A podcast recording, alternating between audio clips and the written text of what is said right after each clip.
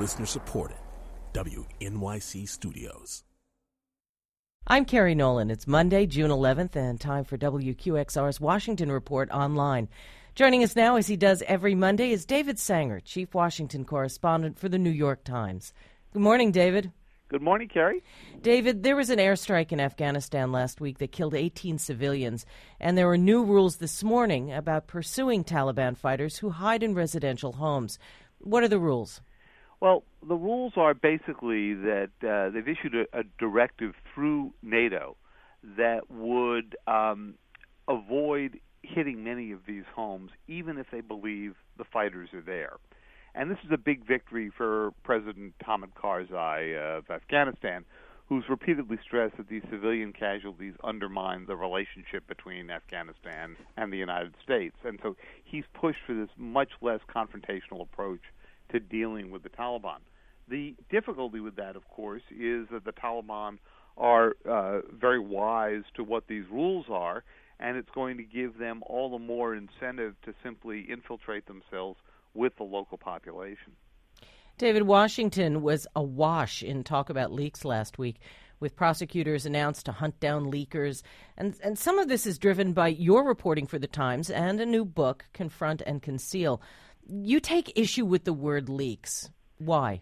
Yeah, I do because it seems to suggest that you uh, you sort of sit around and wait for somebody to call you up and uh, or or come by and, and offer to meet you in a parking lot and hand off a bunch of documents and uh, yeah, I've been in the journalism business now for I don't know, just about 30 years, and hasn't happened to me yet. It's a great scene in the movies, but it's not usually the way it works. So, the way investigative reporting works is you start from the bottom up and you dig your way through, and you take a group or a set of facts and you try to assemble them together and figure out why something happened.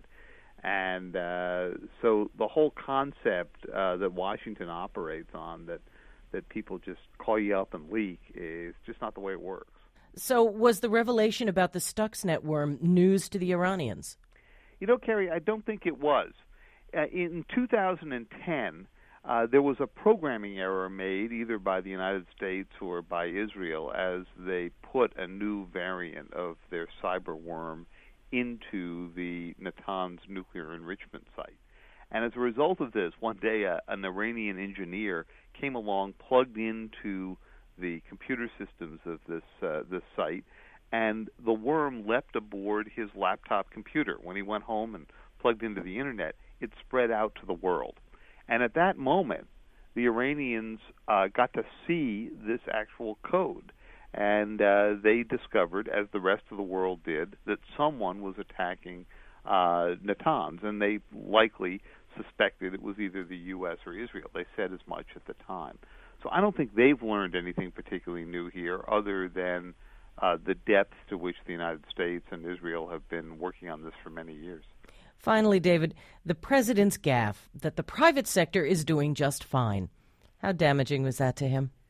You know, it certainly doesn't help him uh, by any means. Uh, you know, you've seen on both sides of this presidential campaign uh, candidates who get up and they say an individual line or two, and as soon as they're done, they they wish they hadn't. It's happened uh, happened to all of us at, at various moments. But this particular one, I think he's going to be hearing for a long, long time as uh, Governor Romney plays it back in television commercials and so forth to make the president seem as if he is the one more out of touch, because of course the president's whole strategy has been to portray Mr. Romney as an out of touch, uh, extraordinarily wealthy uh, investor, uh, more interested in the future of hedge fund managers and the future of the rest of the country. And this gives Mr. Romney an opportunity to make the case that the president himself is living in a bubble in the White House. Thanks a lot, David. Thank you.